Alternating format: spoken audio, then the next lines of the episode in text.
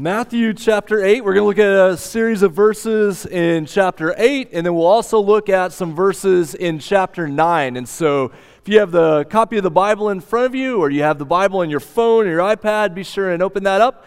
Um, as well as when we get to the verses, they'll be on the screen uh, behind me as well.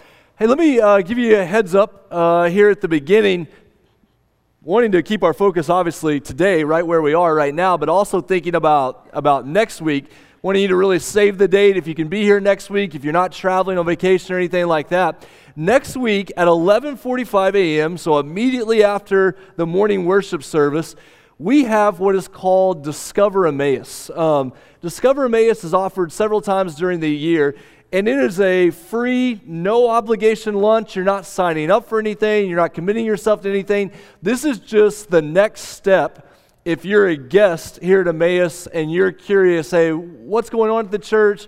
What does it look like to get connected, to get involved? What would this be like? You can meet staff, you can ask questions. We'll kind of lay out where we are as a church. And so next Sunday, we would love for you to be a part of that lunch. Even if today is your first Sunday and you think, hey, this would be a perfect chance to find out if this is the right fit. Maybe you've attended for several months and you're wondering, what do I do next? Next Sunday is, is a great opportunity. The best way to let us know that you're coming to that lunch is if you'll take that little card in the seat back in front of you that was mentioned earlier, or tear out that uh, little tear out on the side of your bulletin.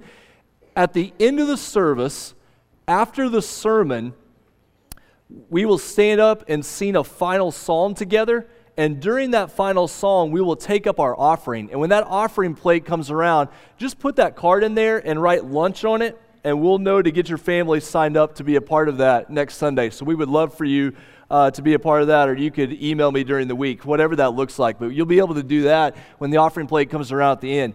Also, next Sunday, one of my favorite times during the year is at 5 o'clock next Sunday night. Our kids and our teenagers are going to be sharing about how God's been at work in their lives during the month of June with Vacation Bible School Falls Creek, Super Summer, Kids Camp. We've had a lot of things going on in the month of June. Next Sunday night, 5 o'clock, they're going to be sharing about God's work in their lives, what's happened during the summer. And then immediately after that service, we have our summer church picnic. Uh, good chance it will be about 103 degrees. you know how this works.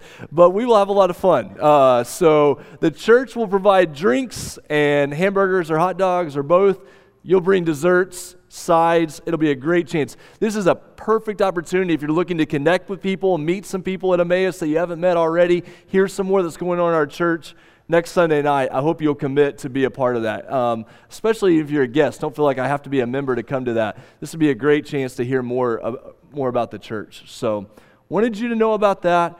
Prepare your heart for the end of the sermon today that when we stand and sing together, that's going to be a chance you can come for prayer, but it's also a chance you can put that card in the offering plate as a commitment of kind of what God's doing in your life. Here's what I like to do for us. I know at this time, dog days of summer, we bring a lot of tiredness into the room, we bring a lot of things into the room. I just want to pray a blessing over us as a church, and then we are going to jump into study of God's word in the book of Matthew. Let's pray together right now. Take a deep breath together, slow our hearts down, our minds down. Father, I know I've already talked to uh, a lot of people this morning who admitted they didn't sleep particularly well last night, or it's been a long week. Uh, maybe a lot of emotional pain going on in their family right now, a lot on their heart about what's coming up this week. God, thank you. Thank you for the gift of a worship gathering like this. Our lives move fast. We face a lot of things, but God, it's in moments like this your grace comes and reminds us of the power of your word, the hope we have through the resurrection, the gift of gathering as part of the church. And so, God, in these moments as we study Scripture, would you speak to our hearts? Remind us what it means to truly follow Jesus. God, thank you Thank you that we gather in the name of Jesus because of the hope that we have through him. And we pray this in Jesus' name. Amen. So, this last week, uh, was our kids, third grade through sixth grade, camp down in Texas. You can see I've got my camp t shirt on. Uh, about Camper Shark, and so uh, this is one of my favorite t shirts from the week. Now, I need to be clear I was at camp for 24 hours. Uh, most of the volunteers were at camp all week. Uh, and so they're the ones who really look tired this morning. And I really prayed for this morning because of the tiredness. And so I was at camp and just amazed at the experience that the kids have there. But as I was at camp, I was simultaneously studying and preparing for this morning about what it means to follow Jesus. And there were many times at camp I thought, wow could even Jesus get these kids to follow him around camp? Like, so you're going from one activity to the next, and you're like, okay, kids, follow me. And you walk a few steps and you turn around, and who's not with you? The kids that you said to follow me. Like, they've gotten distracted and chased a squirrel, not a metaphorical squirrel, a literal squirrel. Um, and they've chased the squirrel, or they turned to talk to their friend, or they've tied their shoe for the 20th time, and you're like, or they've gotten sick to their stomach and you've got to run around and, and help. All these things that go on about how do we get somebody, kids, to follow a leader? Well, there's a bigger question we have to answer. What does it look like for us to follow Jesus? This phrase, follow me, that in a lot of ways encapsulates Christianity, comes in these chapters in Matthew. So this morning, what we're trying to answer is what does it mean to follow Jesus. You can try to get a kid to follow a camp counselor, that's one thing. But this morning, the question we want to ask is what does it mean to follow Jesus? If you're here this morning and you are not a follower of Jesus, or you're confused about the term Christian, I hope this morning is very helpful for you. And if you are a follower of Jesus, I hope this morning is a reminder about what it truly means to follow Jesus, what that looks like in our lives. Matthew chapter 8, verse 18. Let's start there. We're going to look at a couple of different places here where this idea of follow me comes up. Matthew chapter 8, verse 18. Now, when Jesus saw a crowd around him, he gave orders to go over to the other side. The term crowd in the Gospels is an important, uh, important term because a lot of times it has the idea of this group of people that are loosely connected with Jesus, but they have not yet committed to him. And so when it says here that when Jesus saw a crowd around him, he gave orders to go to the other side. That doesn't necessarily mean that Jesus had social anxiety like I do and just trying to get away from the crowd. It's not necessarily like that. Um, it seems like that these people were pressing in on Jesus, and so he is trying to get away. There's, there's a sense in which that is true, but don't miss this.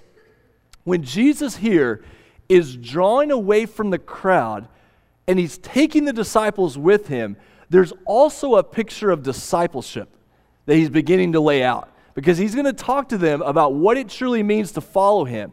So when he says that he is drawing away from the crowd, those who are just loosely connected, who are just there for the free bread and the free fish, or the free pizza, whatever it might have been, these, this crowd, Jesus is drawing away. He's making a point about what it means to truly follow him.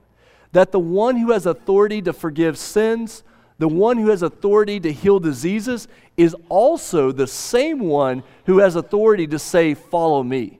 And so when it happens in verse 18 that he gave orders, there's a sense of authority that goes with the phrase, He gave orders. He gave orders to go over or to get away to the other side. He's saying, This is what it's going to look like to follow me.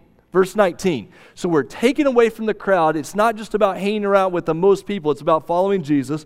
Verse 19. So a scribe came up and said to him, Teacher, I will follow you wherever you go. Now, there's a little bit, Matthew, who's writing this gospel here, is making a little bit of a play on words because at the end of the Sermon on the Mount, at the end of chapter 7, if you look back in your phone or in your Bible, it's not up on the screen, but if you got it in front of you, it says there at the end of chapter 7, chapter 7, verse 28, when Jesus finished saying these things, the crowds were astonished at his teaching. Verse 29 of chapter 7, for he was teaching them, notice the word teaching he was teaching them as one who had authority and not as their scribes. So when you get to chapter 8, verse 19, you have this scribe who comes up to him and says, Teacher. He recognizes something in Jesus that is different than he has a different power, a different authority, a different teaching. He says, Teacher, I will follow you, I will get away with you wherever you go. Now, there's a certain fear when you go someplace and a person just immediately latches onto you. Uh, so, as a pastor or at a new job, when you go someplace and the person just immediately latches on and says, I'll be your best friend, friend forever, like that's this like red flag, this, this sign that says, oh, be very afraid of, of that situation because it's this really short, quick commitment that often they want something from you as opposed to really being connected to, what, to what's going on. It's probably that idea that's happening with this scribe. Here's the way this worked. In the ancient world, especially the time of Jesus, someone who was learning, who wanted to be a teacher, would get connected to a rabbi or a teacher and begin to follow them around. You would seek after someone that you were going to follow around. You would follow them around for a while, and especially, here's the key you wanted to follow around whoever was most popular so that you then could get a good teaching position, so that you could be connected to the right people, often for your own benefit, for your own stability. This is free agency ancient world style. so here these guys are, they're free agents, and they're trying to figure out what team, what rabbi to get connected to. And so they're shopping around saying, who do I want to be connected with? Who do I want to play on their team? And they see this guy, Jesus, who's really popular, and they're like, oh, I should go with him. Wherever he goes, I want to go there. Not because I want to follow him forever, but because I want what he can give me the stability, the popularity, the success that he can give me. I want that. And so this scribe is kind of latching on here. What does Jesus say in verse 20? Jesus said to him, Foxes have holes, and birds of the air have nests, but the Son of Man has nowhere to lay his head. Ooh, this was not at all what this scribe would have expected. He would have expected, yeah, come with me. This will be great. Connect. That's not what Jesus says, because here's the key Jesus wants him to count the cost. If you're really going to follow me, if you're really going to be one of my disciples, you need to understand up front what that means. Where we're going, there is no popularity. Where we're going, there is no stability and success by the ways of the world. Where we're going, you may not always have a home. You need to know what you're getting into. And so, what that reminds us is that when we're speaking to people about what it means to be a follower of Jesus, we don't want to overcomplicate it. But at the same time, we want to be very clear what we're asking someone to consider. That this is giving up stability popularity, success of this world, to turn away from that and to commit myself to Jesus. And so sometimes in the church, and I know I'm painting with a broad, a broad brush here, so, so go with me for a second. I want to be careful about this. But sometimes in the American church, we've been so obsessed with getting more people to sign up for our game, for our thing that we're doing, that we haven't made it clear the cost that's involved in following Jesus that this is a big deal. Jesus is not just someone that you add onto your life and continue to live the same way you did before. When people were talking about following Jesus, he said, You need to consider the cost. You need to realize that foxes have their holes and birds have their nests. But if you follow me, there's not going to be that same popularity. There's not going to be that same stability. Now, there's going to be a million other good things that go with it, but it may not be things that you can count and see right now. So, Jesus says this to this man. Now, let me say something before we go past this verse before we go past here. This doesn't mean that Jesus is saying having a home is a bad thing, okay? Because Jesus is going to minister in homes. We know that Peter has a home. We know that the early church started in homes. This is not saying that having a home base or home stability is a bad thing. The problem is is when holding on to that home is more important than following Jesus. So what Jesus does, he's not telling you that you have to be homeless if you're going to follow him. he's saying he's redefining the purpose of your home. That's what I was trying to say. He's not saying that being homeless is equaling to follow him. He's redefining the purpose of your home, why you have your home. I'm not living for the things of this world. If I have a home, it's in order to point other people to him. That's what Jesus is doing with this call, not living for the things of the world. Okay, look at verse 21. So here's a second guy that says, All right, I can do better. Verse 21 Another of the disciples said to him, Lord, let me first go and bury my father. Seems like a valid request. Lord, I'll follow you, sure, but first, let me go and bury my father. Now, there's a possibility here that in fact his father has died very recently and he's in charge. It was commanded by the law that you take care of your family, that you do this. There's, there's a chance that that's happening. However, it is more likely in this situation that this man's father has not died yet. That what is happening here is he is telling Jesus, I need to wait. I need to take care of some things with my family. I'm going to delay following you until this has happened. Uh, there's a man named Kenneth Bailey who's done a lot of research and related to living in this part of the world and what it would have looked like in the ancient world. And he says this phrase here, let me go and bury my father, it was talking about something that would often happen in the future. So, what's this man saying to Jesus? He's saying, Sure, I'll follow you, but not right now. I have some things I need to take care of. Well, guess what? That reality is deep in the heart of all of us. God, I'll follow you, but just let me get through high school first. Or, you know, let me have my fun in college and then I'll follow you. God, we just got married. I know it would be important to be connected to church, but when kids come around, then things will be easier. Said no one who has ever had kids before. oh, we have kids. This is really hard. When the kids get a little bit older, then we'll start to follow you. Oh yeah, that really gets easier. Uh, oh yeah, the kids are the kids are older. When the kids get in high school, then we'll make sure they get connected to the youth group. Okay, that was hard. When the kids are out of the house, man, then we're really going to get. Do you see how this works? You know how this works because you know it in your own heart, and I know it in my own heart. God, we'll follow you when the time is right for us. And you continue to put it off, you put it off, you put it off, you delay it. And in this situation, the man is delaying it for what is a very good reason. This idea of God, I need to care for my family right here, then, then I'll be a follower of Jesus later. Look at what Jesus says. Prepare yourself if you don't know this verse, because it, it's harsh. Verse 22 Jesus said to him, Follow me and leave the dead to bury their own dead. Now we realize that's that's a harsh statement. We feel the we feel the weight of that. What, what's Jesus doing here? Primarily, he's calling this man to immediate decision about what it means to follow him.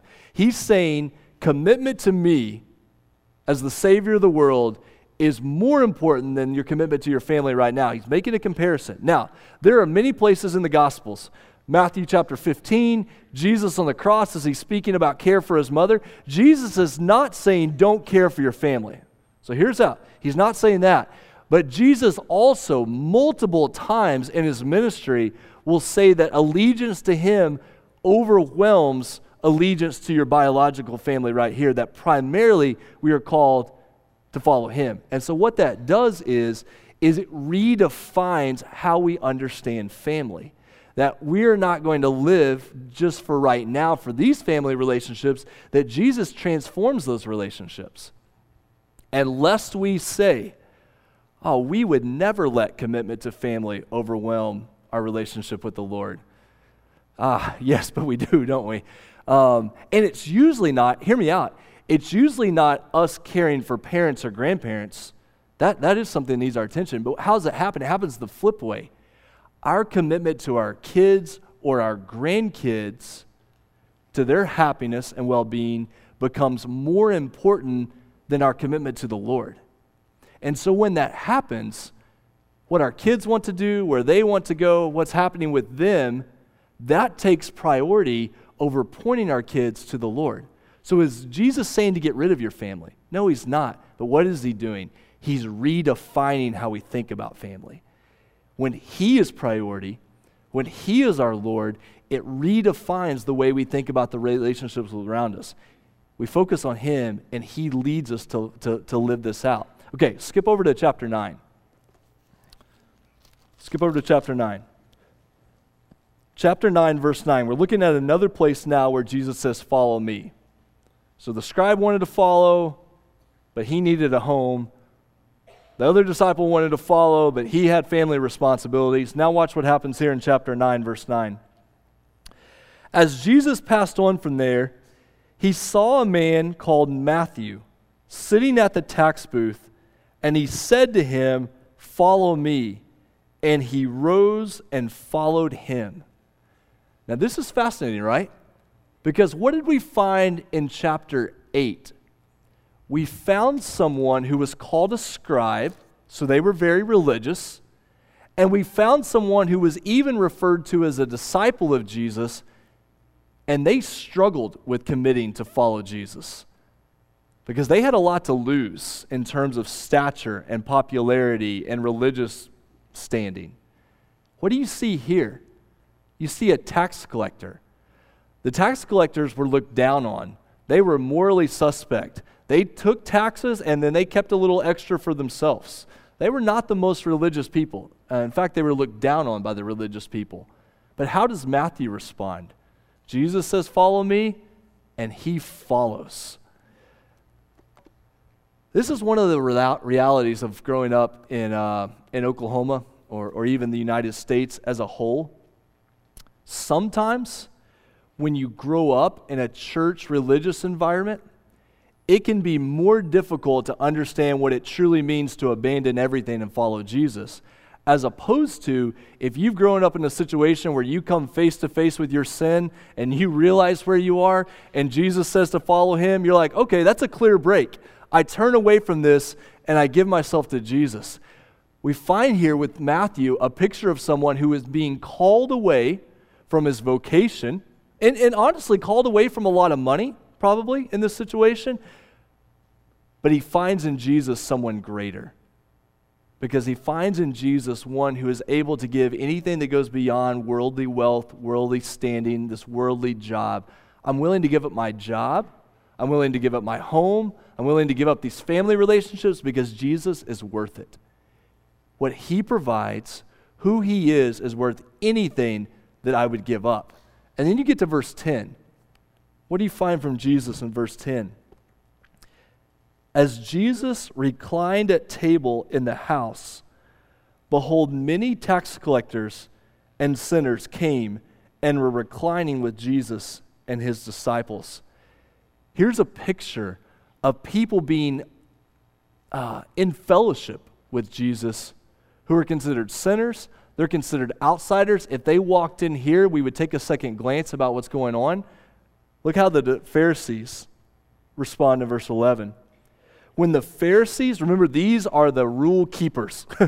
these are the ones who have all the religious rules and make sure everyone else keeps them. When the Pharisees saw this, they said to his disciples, Why does your teacher eat with tax collectors and sinners? How would he have anything to do with those people? Verse 12 When Jesus heard this, he said, Those who are well have no need of a physician, but those who are sick. Go and learn what this means. I desire mercy and not sacrifice, for I came not to call the righteous, but sinners. Who is called to follow Jesus? Who is able to understand that? The person who thinks they have it all together? No because they're being asked to give up something they don't want to give up. They think they have it all together, so why would I follow after Jesus?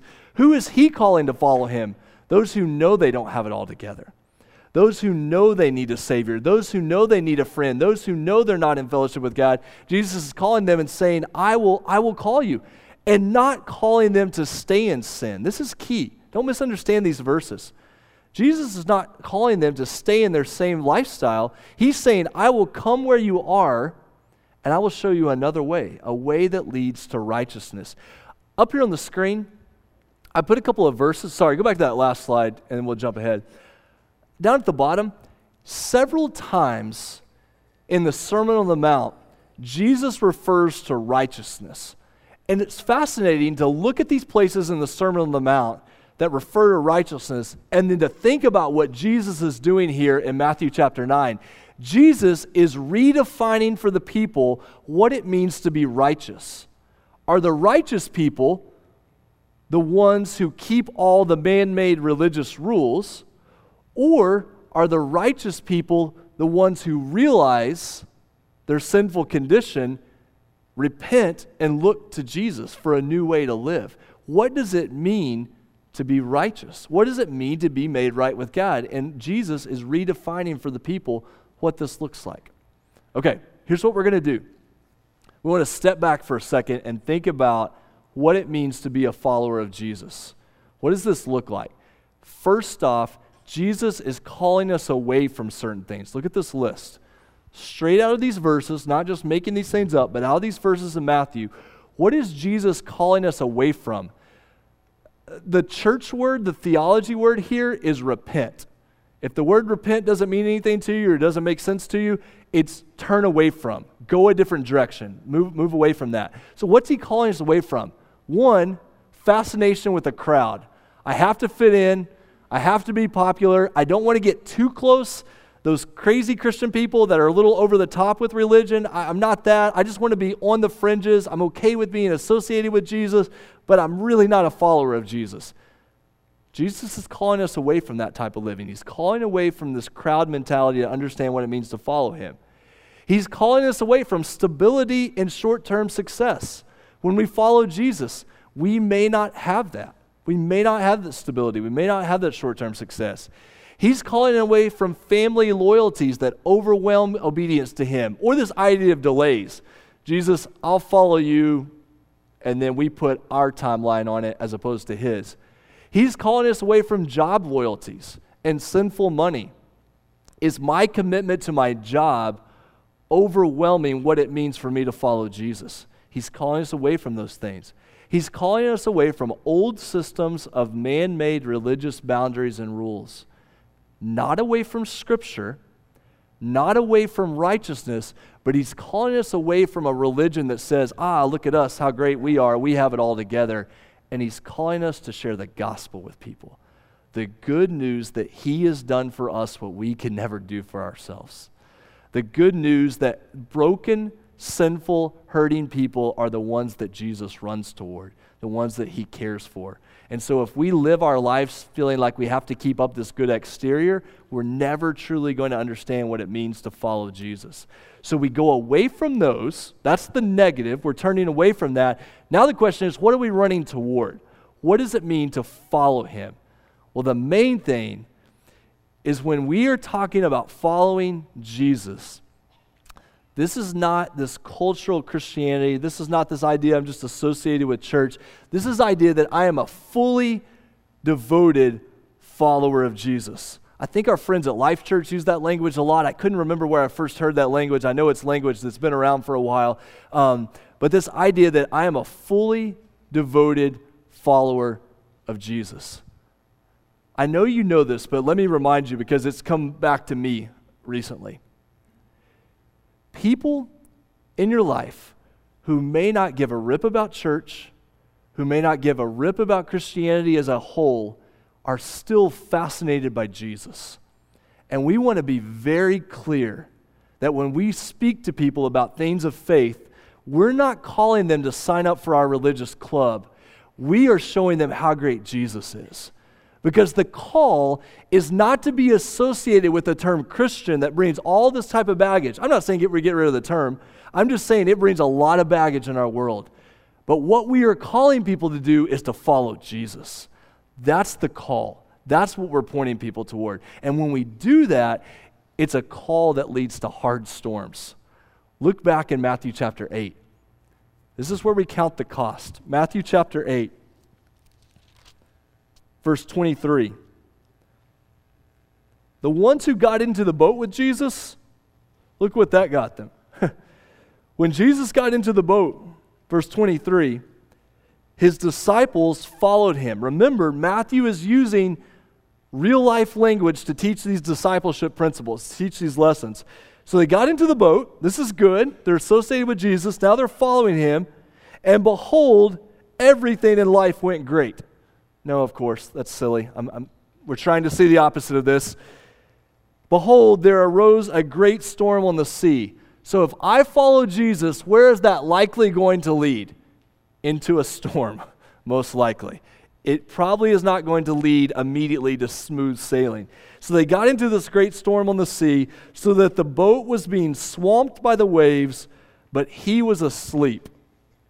And they went and woke him in verse 25, saying, Save us, Lord, we are perishing. And he said to them, Why are you afraid, O you of little faith? Then he rose and rebuked the winds and the sea, and there was a great calm. And the men marveled, saying, What sort of man is this that even the winds and the sea obey him? Okay, this is one of those cool places in Matthew's gospel where he, he plays with words in a way that helps us understand what's happening. Notice there at the very end, obey him, recognize his authority, and follow him. What's Jesus doing here? He's giving them a picture where he says, Even the winds and the waves, the things of the world obey me. If they obey me, what should you do? Obey me because I'm in control, because I have this thing, this world that I created. There is peace, there's hope. If you follow Jesus, life will run into storms. And when the storms come, you do not have to be afraid because he commands the winds and the waves. He has everything under control. All right, go back to that list real quick. So, what happens when I follow Jesus? It leads me into hard storms that He controls with peace, so I don't have to be afraid. When I follow Jesus, it's going to lead me to hard people whom He loves with joy.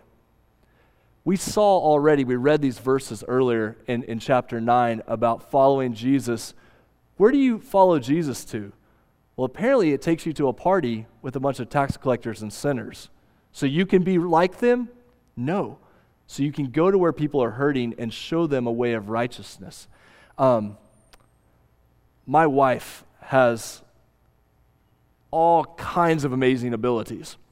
One of her most amazing abilities is to attract strange, interesting people in grocery stores convenience stores, malls, the general public. Like, I have no idea. We laugh about this on end because she can walk up to a, a grocery store and just the most random person will come and ask her the most random question. I'm like, how do you do that? Like, I, some of you have the gift in life of attracting hard and interesting and strange people. Don't look at your spouse or anybody around you, but uh, you have the, the ability to do that. Don't see that as a negative thing, see that as a positive thing. That as followers of Jesus, we don't run away from hard people, we run toward those situations. Not to live in sin, but to point people to another way. Um, I don't want to take away any stories from next Sunday night when people share about camp. Um, and I want to limit the number of tears that I feel like crying at this point, but I'm just going to tell you a, a, just a quick little story.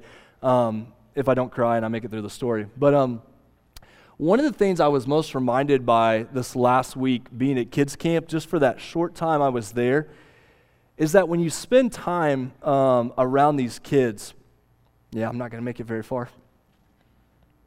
Um, when you spend time around these kids and you realize some of the hard situations they're coming from, um, and, and, how a lot of times that explains behavior. It doesn't justify behavior, but it explains why people are, you know, struggling.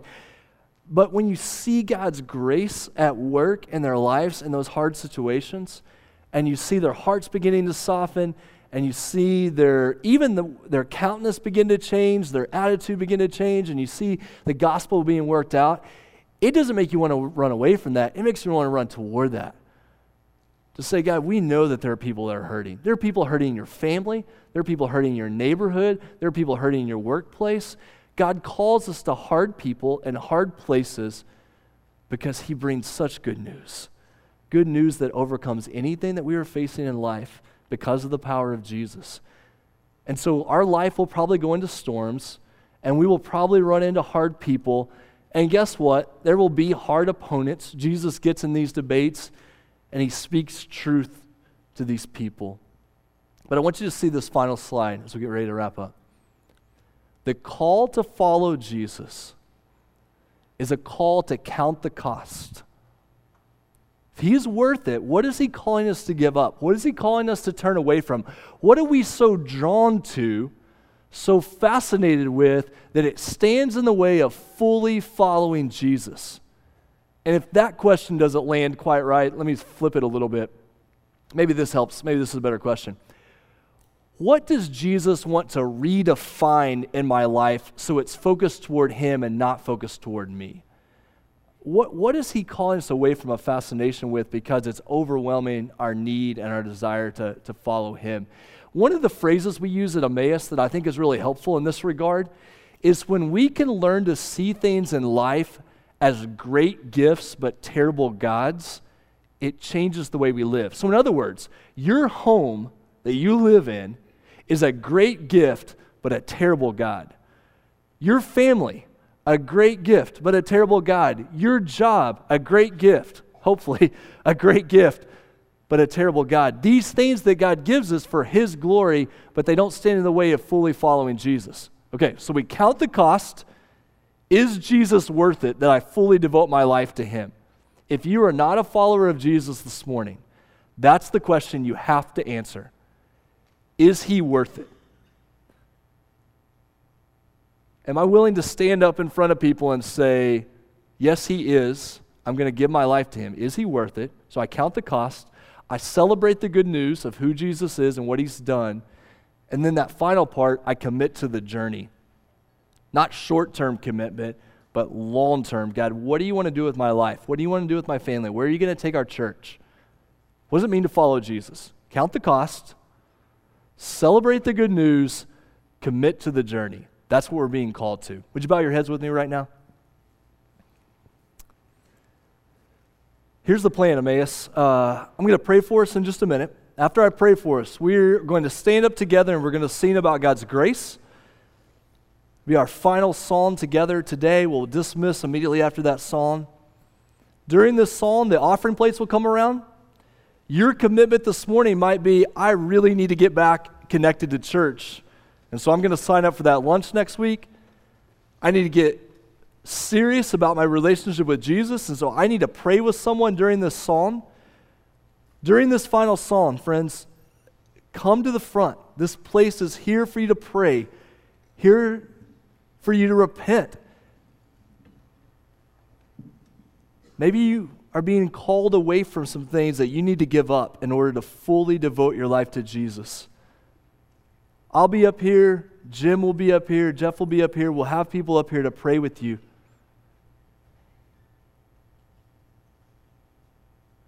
God, we hear these verses where Jesus says, Follow me.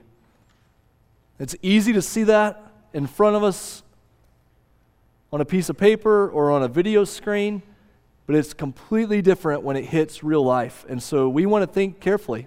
We want to count the cost. God, there are probably people here this morning who have never committed their lives to Jesus, but they have counted the cost. They know what's involved. And God, I pray this morning that they would see Jesus as worth it. God, they would see him as the one who has authority over the universe, and he has authority over every one of our lives. God, I pray that we would commit ourselves to following Jesus, that we would celebrate his good news, and that you would continue to transform our lives. God, thank you for your grace. And we pray this in Jesus' name. Amen.